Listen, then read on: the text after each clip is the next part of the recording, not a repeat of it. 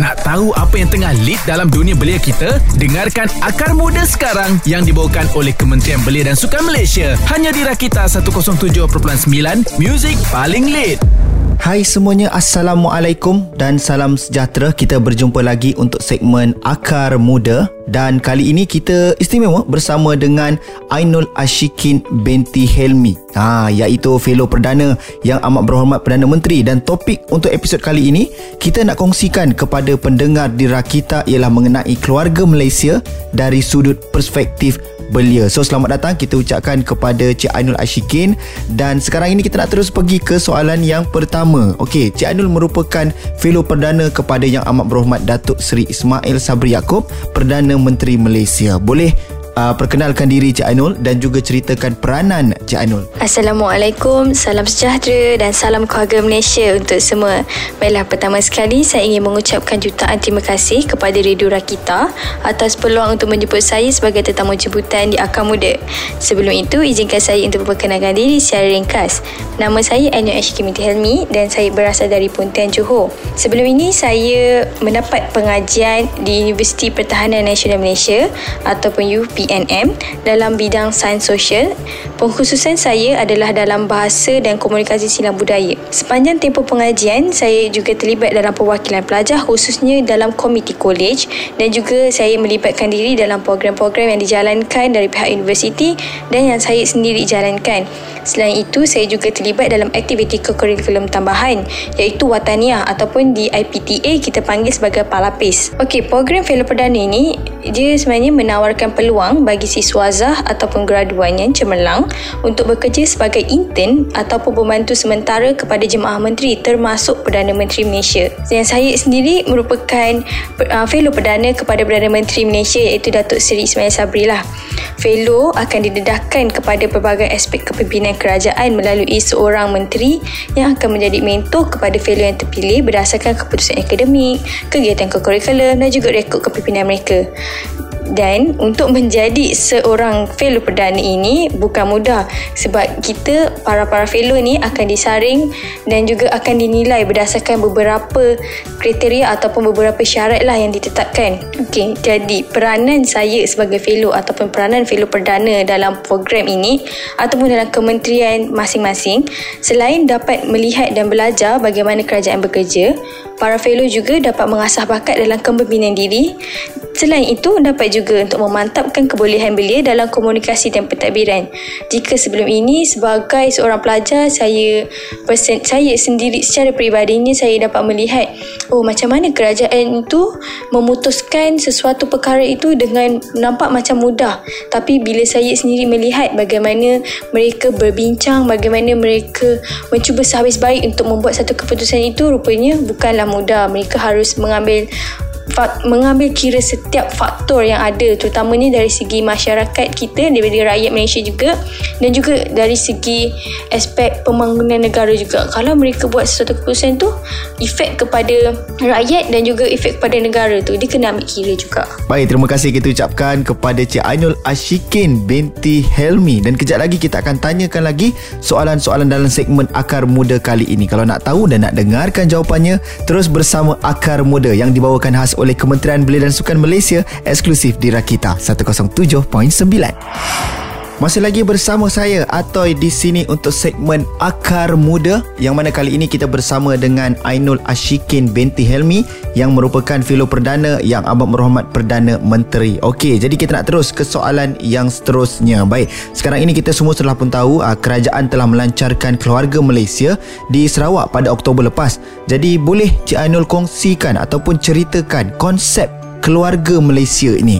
Okey, untuk makluman semua, pada Oktober lepas, kerajaan telah mengadakan satu program iaitu pelancaran keluarga Malaysia yang telah diadakan di Kuching Sarawak.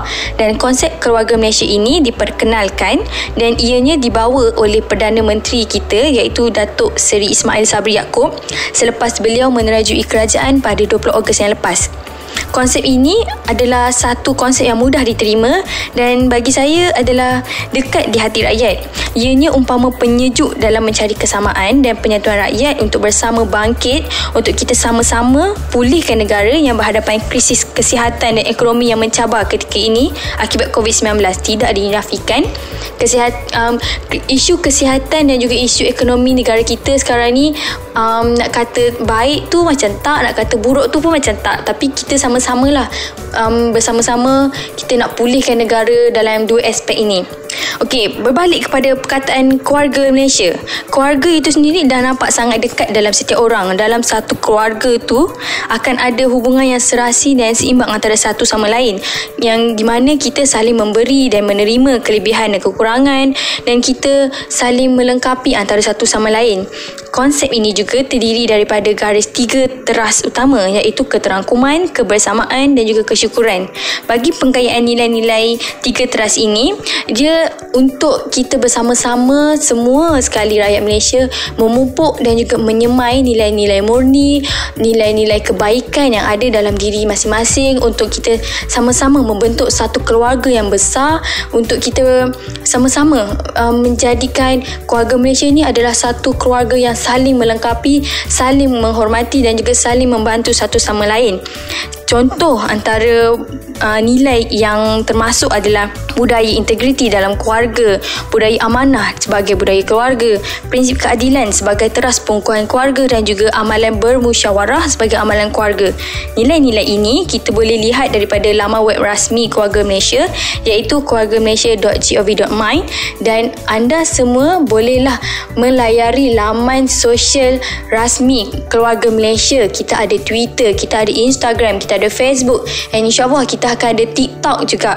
Dan semua ni ada nama yang sama iaitu My Keluarga Malaysia. Jadi jangan segan silu sila like, follow, komen dan share laman sosial ataupun segala laman web rasmi berkaitan dengan Keluarga Malaysia ni untuk kita sama-sama um, mencari mendapat info semasa ataupun hebahan maklumat berkenaan dengan Keluarga Malaysia. Dan kita juga kerajaan juga akan memberi lebih banyak uh, lebih banyak perkongsian berkenaan dengan apa itu keluarga Malaysia, apa yang kita boleh bantu untuk rakyat semua dan juga macam mana kita nak mengkayakan nilai-nilai itu untuk membentuk satu keluarga Malaysia yang besar. Okey baik, terima kasih. Moga penerangan daripada Cik Ainul Ashikin ini memberikan gambaran yang lebih jelas kepada korang yang sedang mendengarkan Akar Muda sekarang ini. Kalau nak tahu banyak lagi, kena terus bersama-sama saya atau dalam segmen Akar Muda yang dibawakan khas oleh Kementerian Belia dan Sukan Malaysia eksklusif di Rakita 107.9. Ini dia segmen Akar Muda yang dibawakan khas oleh Kementerian Belia dan Sukan Malaysia dan hari ini kita ada Cik Ainul Ashikin binti Helmi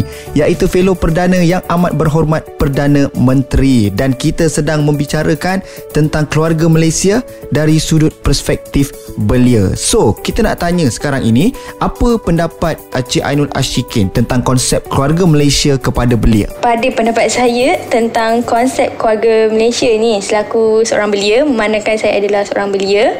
Secara peribadinya saya sangat suka sebab dia macam dekat di hati. Sebab kita semua sayang keluarga kita yang tiada galang gantinya.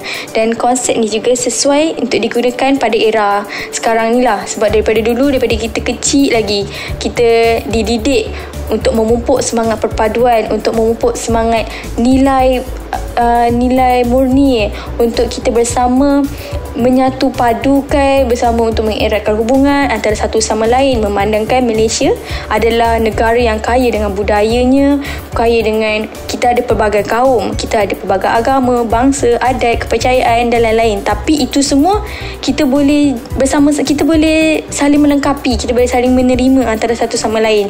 Itulah sebenarnya konsep keluarga Malaysia. Kita walaupun kita berbeza tapi kita adalah satu keluarga. Belia ni pula kita rujuk sebagai satu satu generasi yang akan menjadi seorang pemimpin, ketua atau pelapis satu hari nanti dalam setiap perkara yang ada di dalam negara ini. Contohnya pentadbiran, kepimpinan dan juga perniagaan.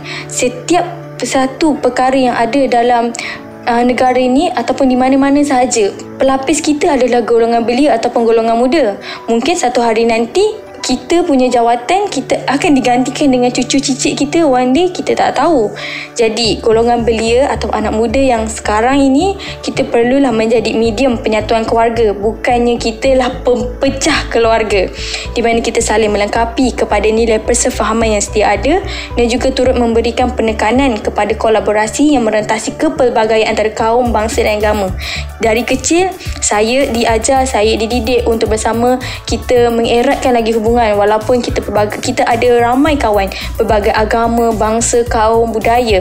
Saya ada kawan India, saya ada kawan Cina, saya ada kawan Sarawak, saya ada kawan Sabah dan semua satu Malaysia saya ada kawan. Tapi walaupun kita berbaz, berbeza dari dari segi ras, agama, uh, budaya dan semua ini, kita tak boleh jadikan itu sebagai satu penghalang ataupun kita jadikan dia sebagai satu limit untuk kita teruskan memupuk semangat perpaduan, memupuk uh, hubungan yang erat, mengeratkan lagi hubungan dan juga untuk kita menjadikan satu keluarga Malaysia yang saling menyayangi antara satu sama lain.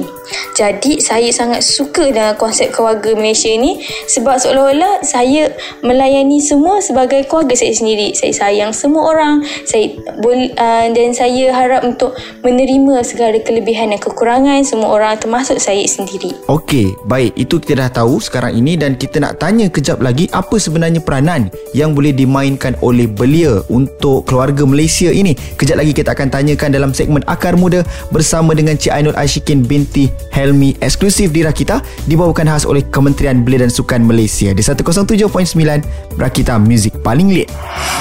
Episod Akar Muda kali ini bersama dengan saya Atoy dan kita bersama dengan Cik Ainul Ashikin binti Helmi iaitu fellow perdana yang amat berhormat Perdana Menteri Keluarga Malaysia dari sudut perspektif belia. Itu yang tengah kita kongsikan dan kita nak tanyakan kepada Cik Ainul apa peranan yang boleh dimainkan oleh para belia untuk menjayakan keluarga Malaysia ini. Okey, antara peranan yang boleh dimainkan oleh belia untuk menjayakan keluarga Malaysia adalah yang pertama, belia haruslah ada sikap berdikari dalam segala usaha tanpa bergantung semata-mata pada orang lain.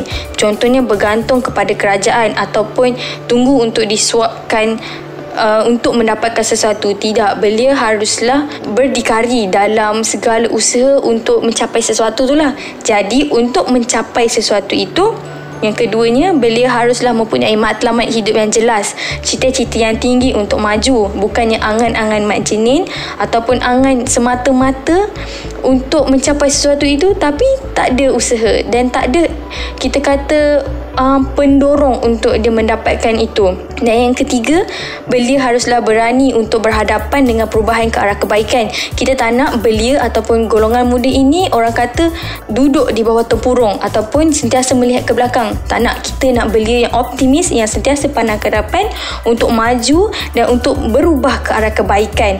So kita nak belia yang sentiasa fresh ataupun belia yang kreatif dalam mencorak kehidupan dia untuk merubah ke arah yang kebaikan. Tapi tidak dinafikan juga pendidikan sangat penting. Sebab tanpa ilmu, kita tak akan dapat ke mana-mana atau membawa negara ke mercu kejayaan pada masa depan. Sebab seperti yang saya katakan tadi, belia atau golongan muda merupakan pelapis ataupun orang kata generasi akan datanglah untuk pentadbiran, untuk kejayaan negara masa hadapan. Dan amat dititik beratkan soft skill ataupun kemahiran mesti ada. Sebab tanpa kemahiran ini ini belia tak akan dapat nak buat apa-apa yang memerlukan kecekapan, kepandaian dan juga kepakaran golongan belia dalam sesuatu perkara.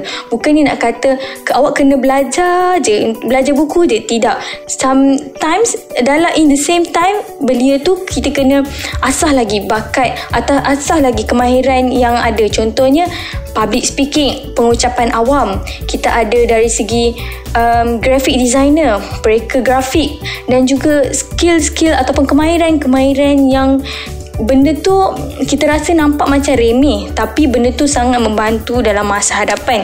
Lagi-lagi untuk menjayakan keluarga Malaysia ini macam mana kita nak bawa negara ni ke satu platform ataupun mencapai satu kejayaan yang kita semua impikan. Kalau belia sekarang belia kini tak nak berubah dan tak nak um, push diri kita tak nak dorong diri untuk menjadi yang lebih baik lagi.